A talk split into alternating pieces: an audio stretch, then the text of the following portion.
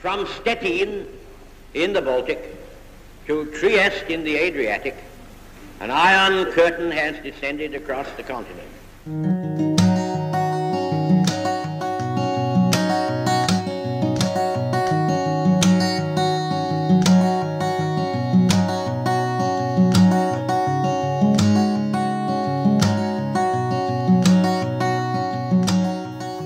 Upp till kamp kamrater! Det här är Flaggpodden avsnitt 5.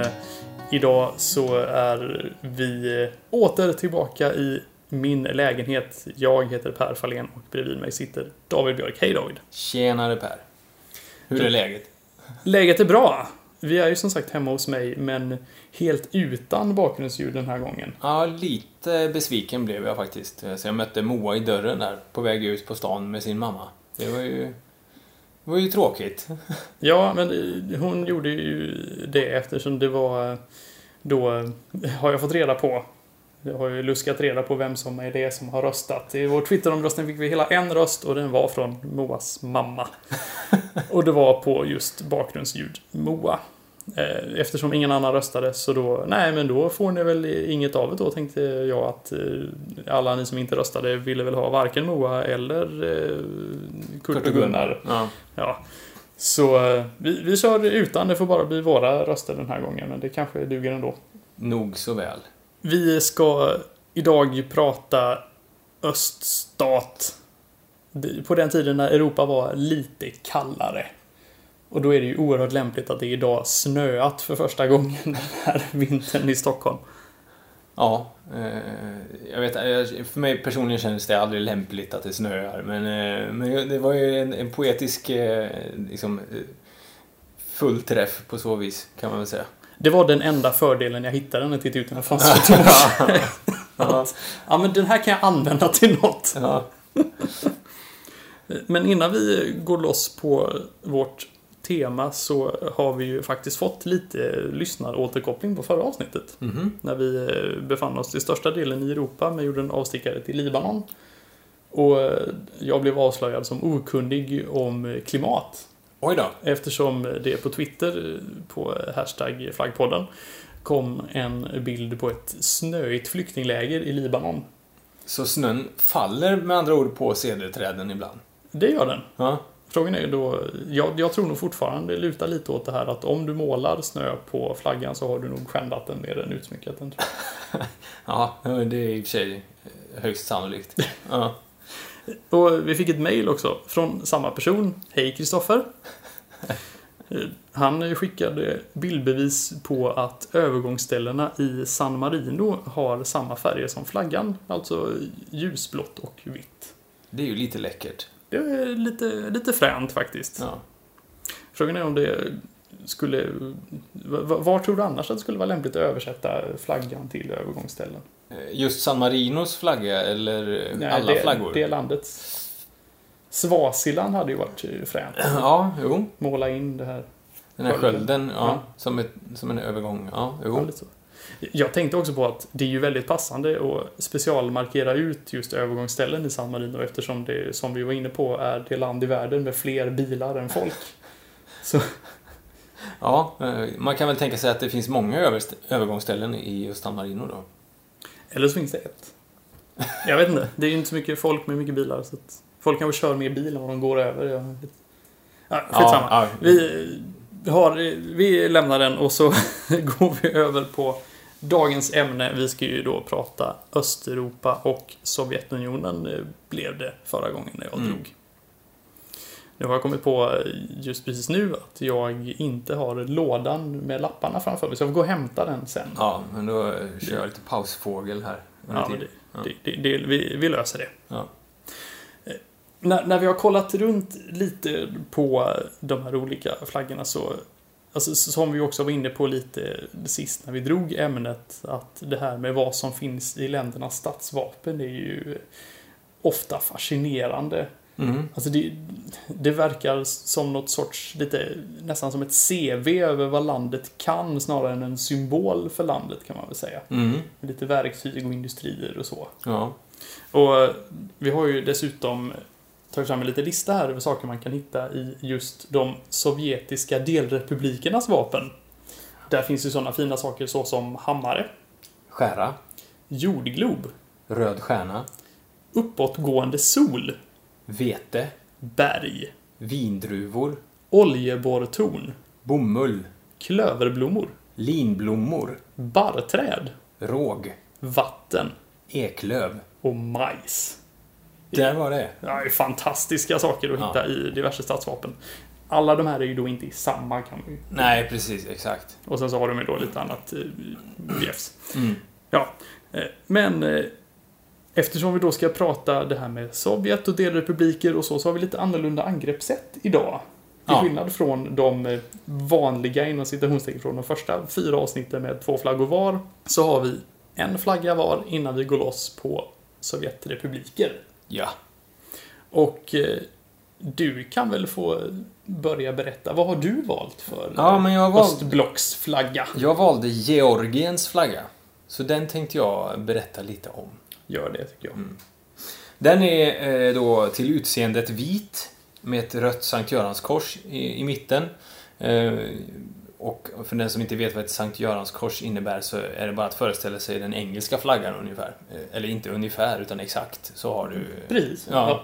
Eh, så har du en, en vit flagga med ett rött Sankt Görans-kors. Det som skiljer Georgiens flagga från Englands är att den också har fyra eh, små, mm, vad som kallas för bolsni, bolnisi-kors eh, okej. i eh, vart och ett av de fyra omgivande fälten.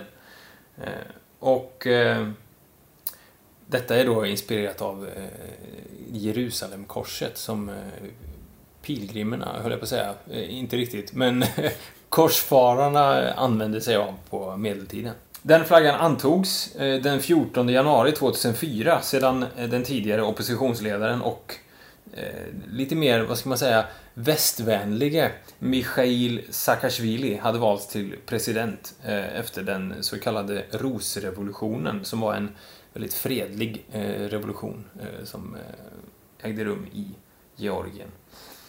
Eh, slutade med att den tidigare presidenten och eh, lite mer sovjettrogne Eduard, Eduard Shevardnadze eh, avsattes. Och att han var lite mer sovjettrogen förklaras troligtvis av att han satt i den sovjetiska regeringen innan Sovjetunionen fallerade. Låter logiskt. Ja, lite logiskt så. Mm. Historiskt sett så har den här flaggan funnits i eh, olika varianter sedan det medeltida georgiska kungariket då, och eh, blev någon gång på 1300-talet den här femkorsflaggan som den är idag. Eh, troligtvis så skedde detta på initiativ, initiativ av kung Georgi den femte. Det är mycket Georg och Göran och George här och så när det kommer till Georgien överhuvudtaget. Ehm, som sagt var inspirerad av eh, Jerusalemkorset då, eh, som användes av korsfarare. Ehm, vid den här tiden då så grundade georgierna ett flertal kloster i det heliga landet och var vida berömda för sin fromhet och rättfärdighet och eh, flaggan antogs då som ett testamente till detta. Faktum är att en majoritet av Georgiens befolkning ville återinsätta den här flaggan redan 1999 men förslaget stoppades då av den här eh, Sovjettrogne Shervadnadze och blev istället en symbol för det som kallades för den nationella rörelsen och var då själva den politiska oppositionen i landet. Eh, och motståndet mot kommunismen.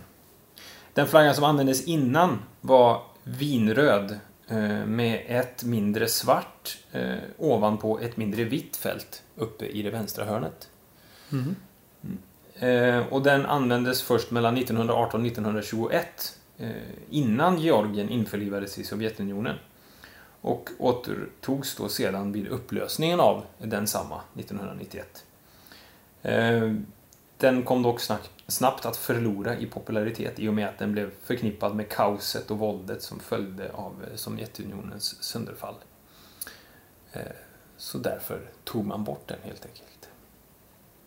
Så man bytte från Sovjetrepublikflaggan till den här flaggan. Men det var fortfarande inte sådär nja från folket ungefär. Ja, precis. Exakt. Kan man säga. Ja. Eh, och så blev det den här eh, medeltida flaggan istället då. En väldigt positiv flagga. Ja. Fem plus flagga. Fem plus. Aftonbladet borde ju älska Georgiens flagga. Ja, onekligen. Eh, Men det här var i stort vad jag hade att säga om eh, Georgiens flagga faktiskt. Det var inte så jättematigt, men eh, jag tycker det är en... Ja. Jag, tyck, jag tyckte egentligen, anledningen till att jag valde Georgiens flagga är att jag tycker att den, den tidigare flaggan är så pass fascinerande i och med att den innehåller vinrött. Det är lite fränt. faktiskt. Ja, det är så pass udda färg så jag känner att det här vill jag ta reda på mer om. Men eh, nu har jag ju glömt bort varför den var vinröd. Jag kommer inte ihåg vad det betydde, men eh, ja, Det var det i alla vi fall. får återkomma med den informationen nästa gång helt enkelt. Det gör vi. När vi kör den vinröda flaggpollen. Ja, precis. Den och Lettland har väl också Ja, liksom. ja, men det är de två. Just. Det blir en kort podd nästa gång. Och vi kommer ju då också att återkomma till eh, Georgiska Socialistiska Sovjetrepublikens flagga lite senare. Ja. Kuriosa i sammanhanget eh, för övrigt är ju att eh, Stalin var ju från Georgien. Just det. Mm. Jag har valt en flagga för ett land som, ja det är ganska många av de här länderna i forna Östeuropa som inte finns. Det här är ett av dem, nämligen Jugoslavien. Och den jugoslaviska flaggan, som är en horisontell trikolor i blått, vitt och rött, användes 1918 till 1992. Flaggan använder de panslaviska färgerna och symboliserade enandet av sydslaver. Och nationen där sydslaviska språk talas i majoritet är utöver de före detta jugoslaviska staterna också Bulgarien. Och från 1918 och fram till och med andra världskriget så användes flaggan av kungariket Jugoslavien. Och det som är lite kul här är att det slaviska ordet jugo betyder syd ungefär. Så att namnet var alltså det sydslaviska kungariket skulle man kunna översätta det till. Ja, ja. Mm. Och 1941 under brinnande krig så ockuperade axelmakterna Jugoslavien och delade upp landet. Och han som var kung då, Peter den andre, han flydde och levde i exil i London. Och från början så leddes motståndet mot axelmakterna av främst serbiska chetniker, tror jag, eller chetniker, ja, Ja. den som har eh, ursprung härifrån får hemskt gärna rätta mig med eh, uttalet. Senare under kriget så tog partisanerna under ledning av Tito över motståndet. Och efter krigsslutet, nämligen den 29 november 1945, upprättades den federativa folkrepubliken Jugoslavien. Som 1963 bytte namn till Socialistiska federativa republiken Jugoslavien. Den där leken med ord. Precis, eh, fascinerande alltså. Ja. Flaggan den ändrades eh, så tillvida att en röd stjärna lades till i mitten av det vita fältet. Så tänkte jag, eh, när vi ändå pratade lite riksvapen, tänkte jag gå in på jugoslaviska riksvapnet också. Mhm. Det bestod av sex facklor som brann i en gemensam låga, omgiven av en krans av vete med en röd stjärna längst upp och blå band i botten med datumet 29 november 1943. Det datumet uppmärksammar organisationen Avnois andra möte. Okej. Japp. Mhm. Förkortningen Avnoj betyder ungefär det antifascistiska rådet för Jugoslaviens befrielse och var en paraplyorganisation för de som kämpade mot axelmakternas ockupation. Och det var under det här andra mötet som de la grunden för styret av Jugoslavien efter kriget. Och fram till Jugoslaviens slutgiltiga sönderfall så firade man republikens dag den 29 november. De här sex facklorna då, de symboliserade de sex delrepublikerna och den gemensamma lågan enighet mellan republikerna. Och de jugoslaviska delrepublikerna kanske ni kan, lärt er i skolan eller någonting. Mhm. Men för dig som sov under den lektionen så var de Slovenien, Kroatien, Bosnien-Hercegovina, Serbien, Montenegro och Makedonien. Och i Serbien ingick också de autonoma provinserna Kosovo och Vojvodina. Alla utom en är ju då självständiga nationer. Mm. Och fyra av de här sex delrepublikerna hade flaggor som var hyfsat likadana som Jugoslaviens. Sådana som på ordningen på fälten. Eh, Kroatien hade rött, vitt och blått uppifrån. Slovenien vitt, blått och rött. Och Serbien och Montenegro hade likadana flaggor i eh, rött, blått och vitt. Alla då med eh, den röda stjärnan i Mm. mitten. Och om jag inte är helt ute och cyklar så är det väl också de här trikolorerna, de här fälten som utgör grunden för eh, åtminstone Serbien och Kroatiens och Sloveniens flaggor idag. Absolut. Med eh, sina egna riksvapen eh, placerade lite här och var på. Ja, ja. Och även för Republika Srpska då. Just det, Mm. precis. Och de som skilde sig åt, det var ju kul att du var inne på en del av Bosnien då, för det var nämligen Bosnien-Hercegovina som hade en röd flagga med en liten version av den jugoslaviska i övre vänstra hörnet. Och Makedonien som också hade en röd flagga, fast med en röd stjärna med gula konturer uppe till vänster. All right. Så var det med det. Mm. Under 70-talet så ökade ju spänningarna mellan de olika etniska grupperna i landet. Och efter att Tito dog 1980 så höll ju systemet på att rämna totalt. Vilket det ju också gjorde i början på 90-talet Mm. när det urartade i inbördeskrig. Och som sagt, alla de forna delrepublikerna plus Kosovo är ju nu självständiga nationer. En lite kul grej jag hittade var att det fanns nog vissa som tyckte att det var lite bättre under Jugoslavien-tiden i vissa delar. Eftersom Det, det känner, jag, eh, känner jag igen. Ja, eftersom det i Subotica i norra Serbien, nära gränsen mot Ungern, var en man vid namn Blasko Gabric som saknade Jugoslavien så pass att han 2003 lät bygga parken Jugoland, som var ett Jugoslavien i miniatyr. Och de lockade faktiskt rätt så stora mängder besökare som saknade hur det var förr. Men eh, när jag kollade upp, oh, häftigt Jugoland, det här måste man ju bara se. Hur tar man sig dit? Så upptäckte jag att de fick stänga 2012 efter att Gabric enligt tidningsuppgifter tvingades betala ett banklån som han gått i borgen för en kompis. Så eh, privatekonomin är kanske inte hans starkaste sida. Eller också, gå inte i borgen för polare som inte har pengar. Det, Det är hur en tumregel, faktiskt. Ja. ja. Och med det så och Jugolands stänger så stänger vi väl dörren slutgiltigt för Jugoslavien. Ja, absolut. Men det var det. Var det. Ja. Och då har vi kommit fram till de sovjetiska flaggorna. Sovjetunionens flagga var ju i stort sett oförändrad från 1923 till 1991. Och för dig som sov under den lektionen så var det en röd flagga med hammare och skära i guld i övre vänstra hörnet. Och ovanför dem en röd stjärna med en ram av guld. De har väl skiftat lite grann i storlek de där va? Har de inte det? Ja, ungefär så. Ja. Eh, Hammaren och skäran har varit lite annorlunda, men ja, i stort sett oförändrat. Då. Mm. Och just det här med guldramen på den röda stjärnan är väl främst för att det är ju lite svårt att se en röd stjärna på rött annars. Ja. Så det kan ju vara vissa utmaningar med det. Men någonting som ändrades lite mer under tiden för Sovjetunionens existens var ju eh, flaggorna för delrepublikerna. Eh, Till en början så hade de flesta röda flaggor med republikens namn skrivet på flaggan. Lagom fantasifullt. Mhm. Vissa hade hammare och skära, vissa inte. Men i början av 50-talet, under slutet av Stalins tid vid makten, då hände någonting. Eftersom då fick eh, delrepublikerna flaggor som alla var varianter på den sovjetiska, men med några andra färger inblandade. Ja, Och det är de som vi tänkte titta lite närmare på nu. de, är, de är ju väldigt eh, lika varandra får man ju säga. De är väldigt lika. Ja. Från Armeniens eh, med eh, rött med ett blått band i mitten som går längs med. Azerbajdzjan blått längst ner. Påminner om den ukrainska också, den med lite ljusare blått längst ner. Ja. Och andra med eh, grönt och vitt och så. En, eh, no, två stycken som sticker ut lite från mängden är dels Estland som har ett vågmönster och Lettland som har ett annat vågmönster. Ja. Men den, den som nästan eh, skiljer sig mest, det lär ju vara Georgien. ja.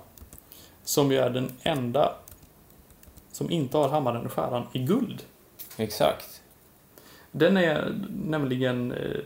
Ja, där är hammaren och skäran i rött i något sorts ljusblått solliknande. Ja, precis. Med ett ljusblått streck som går ut från eh, den här solsymbolen.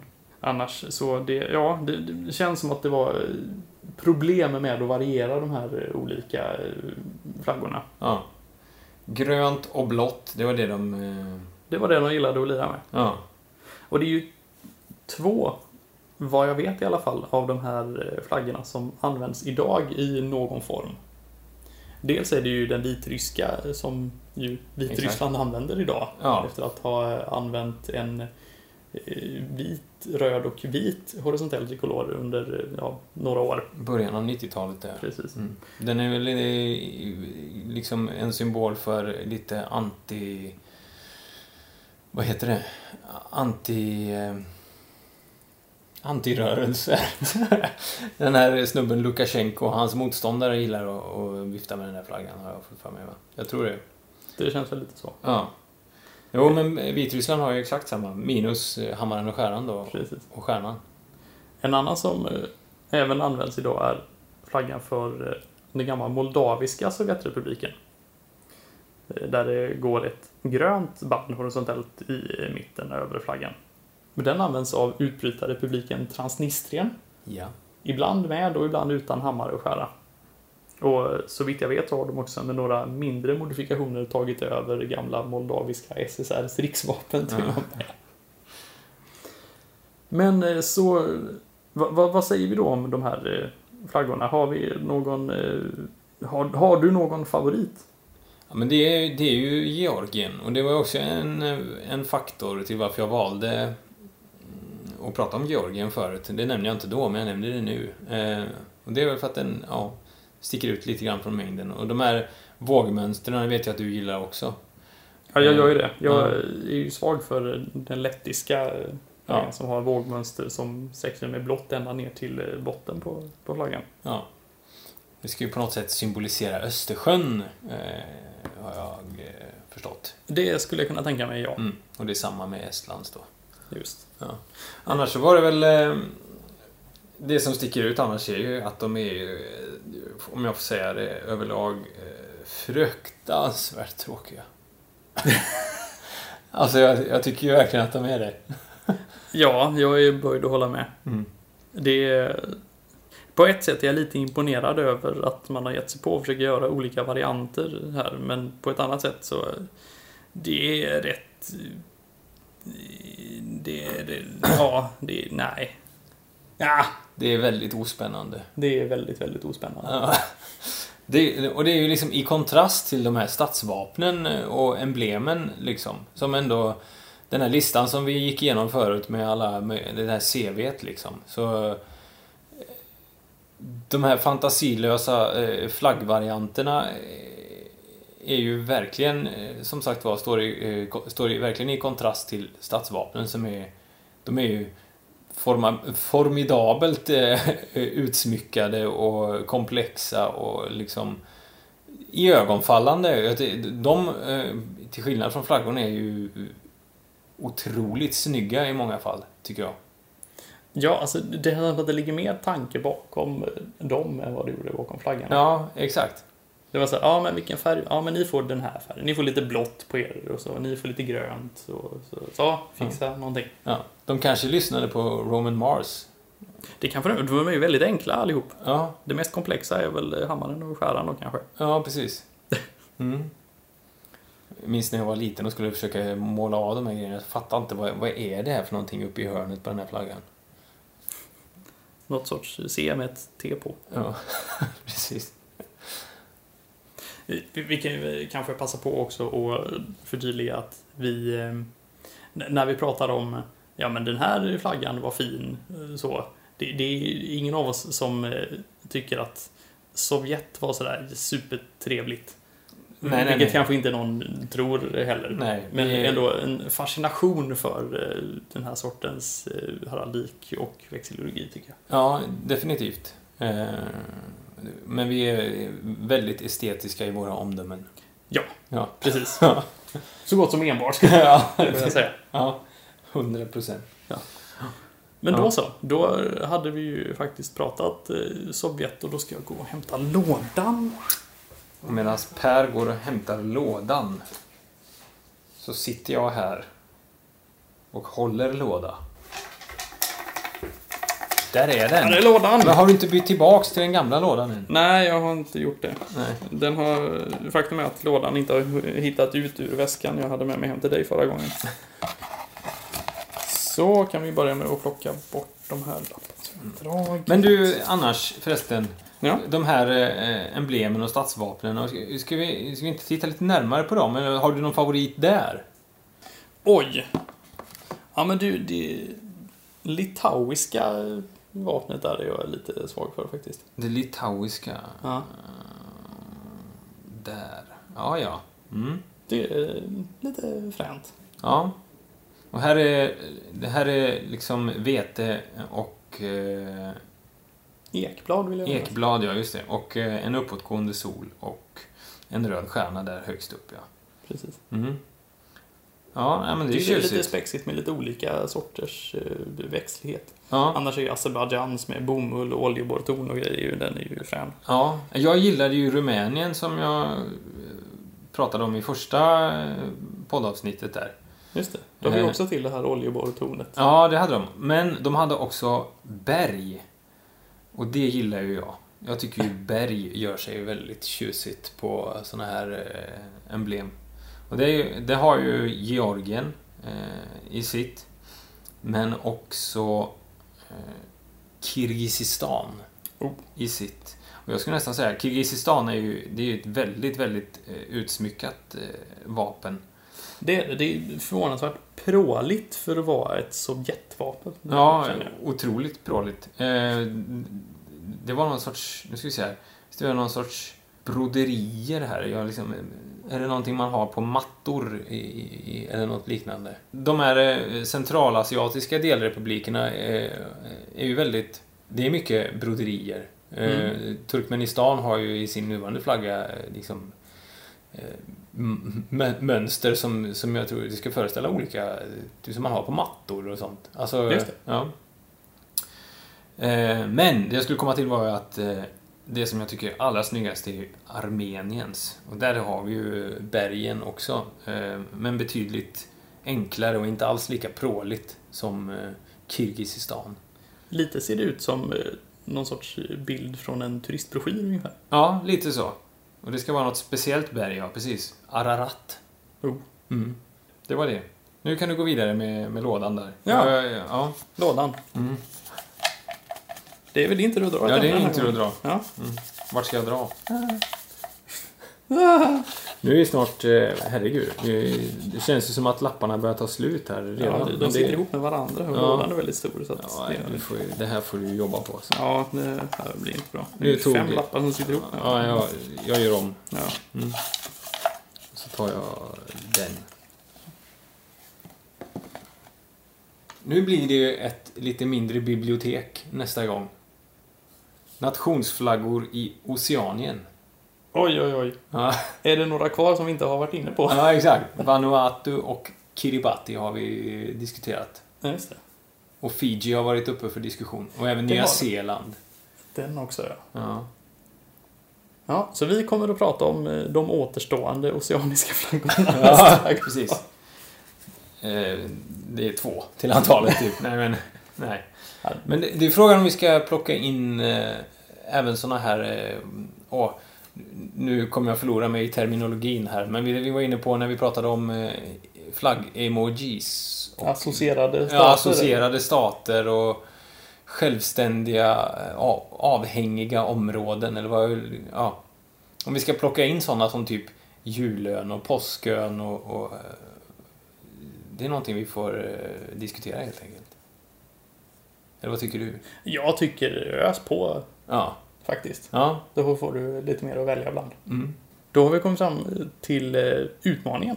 Och det här var en kul utmaning.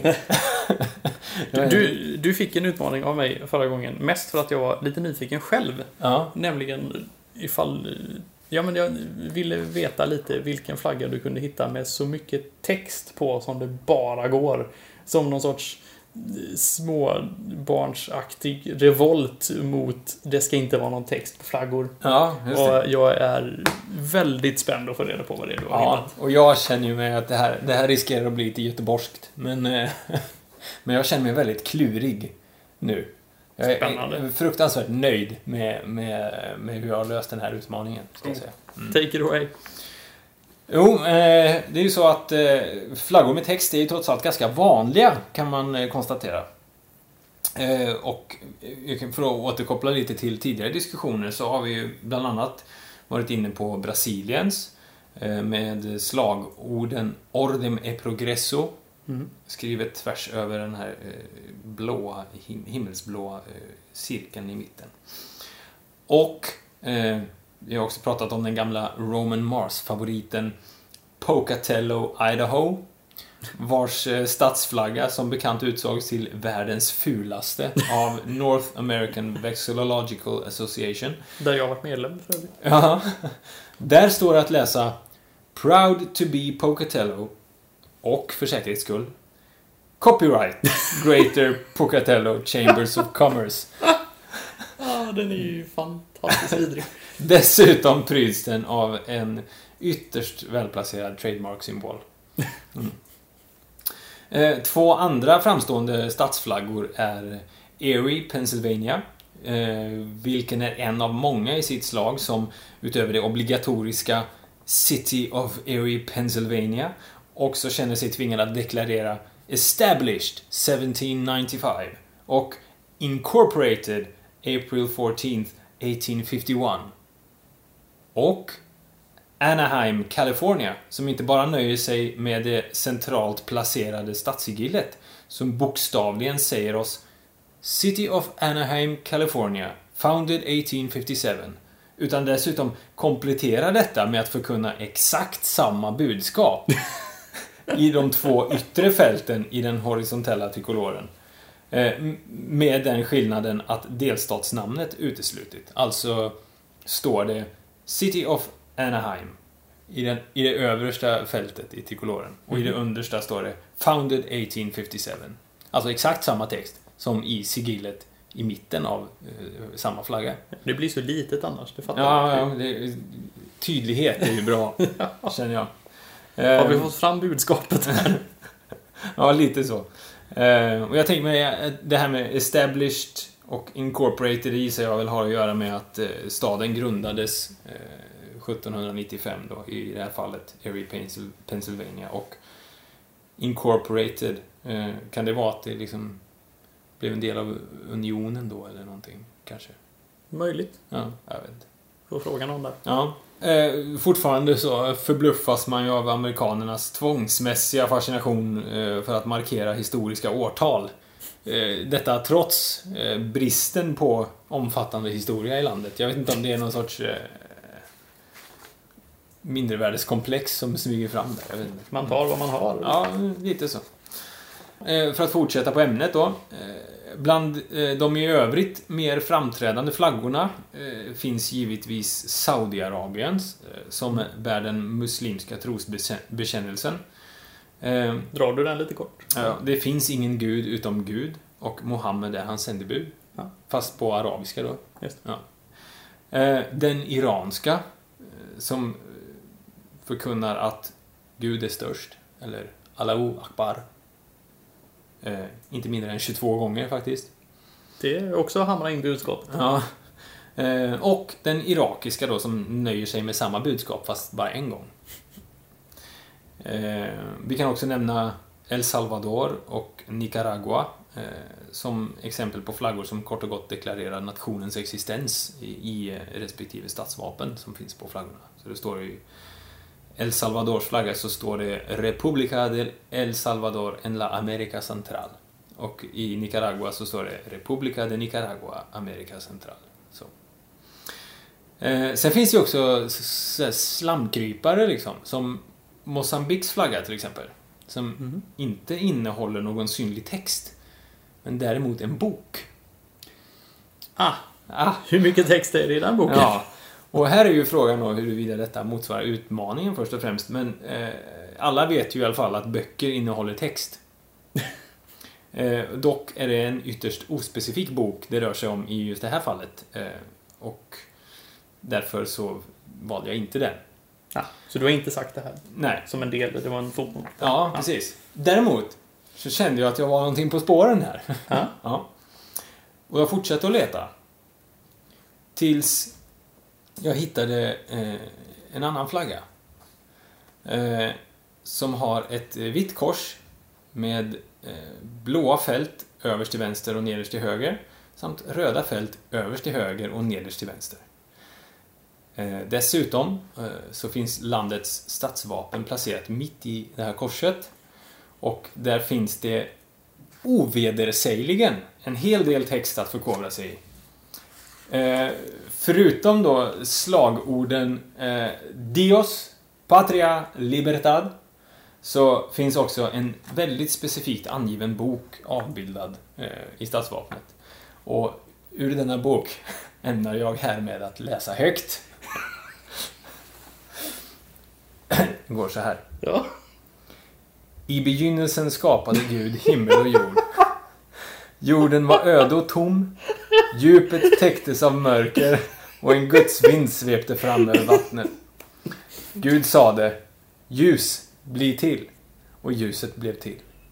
Gud såg att ljuset var gott och han skilde ljuset från mörkret. Alltså, bear with me för det här kan ta ett tag. Eh, Va, vad är det för bok det här? Nej, ingen aning. Men du kan väl koka kaffe eller någonting. Så. Mm. Gud kallade ljuset dag och mörkret kallade han natt. Det blev kväll och det blev morgon. Det var den första dagen.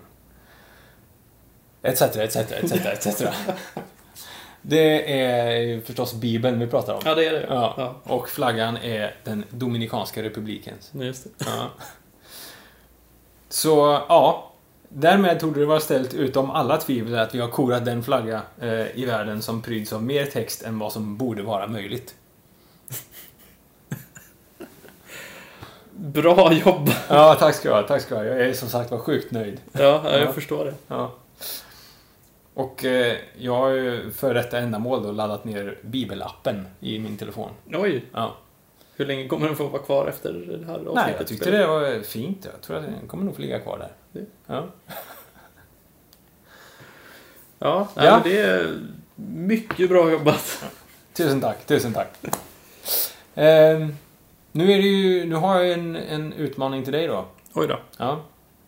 Och den här gången har jag tänkt lite längre än vad jag gjorde förra gången. Ja, du har det? Ja. Ja. Ehm, Det är något som kanske går att hitta den här gången? ja, precis. Eh, Jag vet att det finns flaggor. Ja, men då så. Ja. Men jag spinner vidare lite på ditt eh, tema där. Med eh, text och så mycket text som möjligt. Mhm. Mm. Eh, jag vill att du ska hitta den flagga i världen med flest färger. Flest färger. Så mycket färger du kan hitta. Okej. Ja. Ja. Eh, och inte bara de här standardfärgerna då, utan även de som tillkommer. Jag förstår. Mm. Intressant. Och då får man ju börja leta utanför nationskategorin. Ja, du tänker så till och med. Ja, annars så har vi ju konstaterat redan att Sydafrika är ju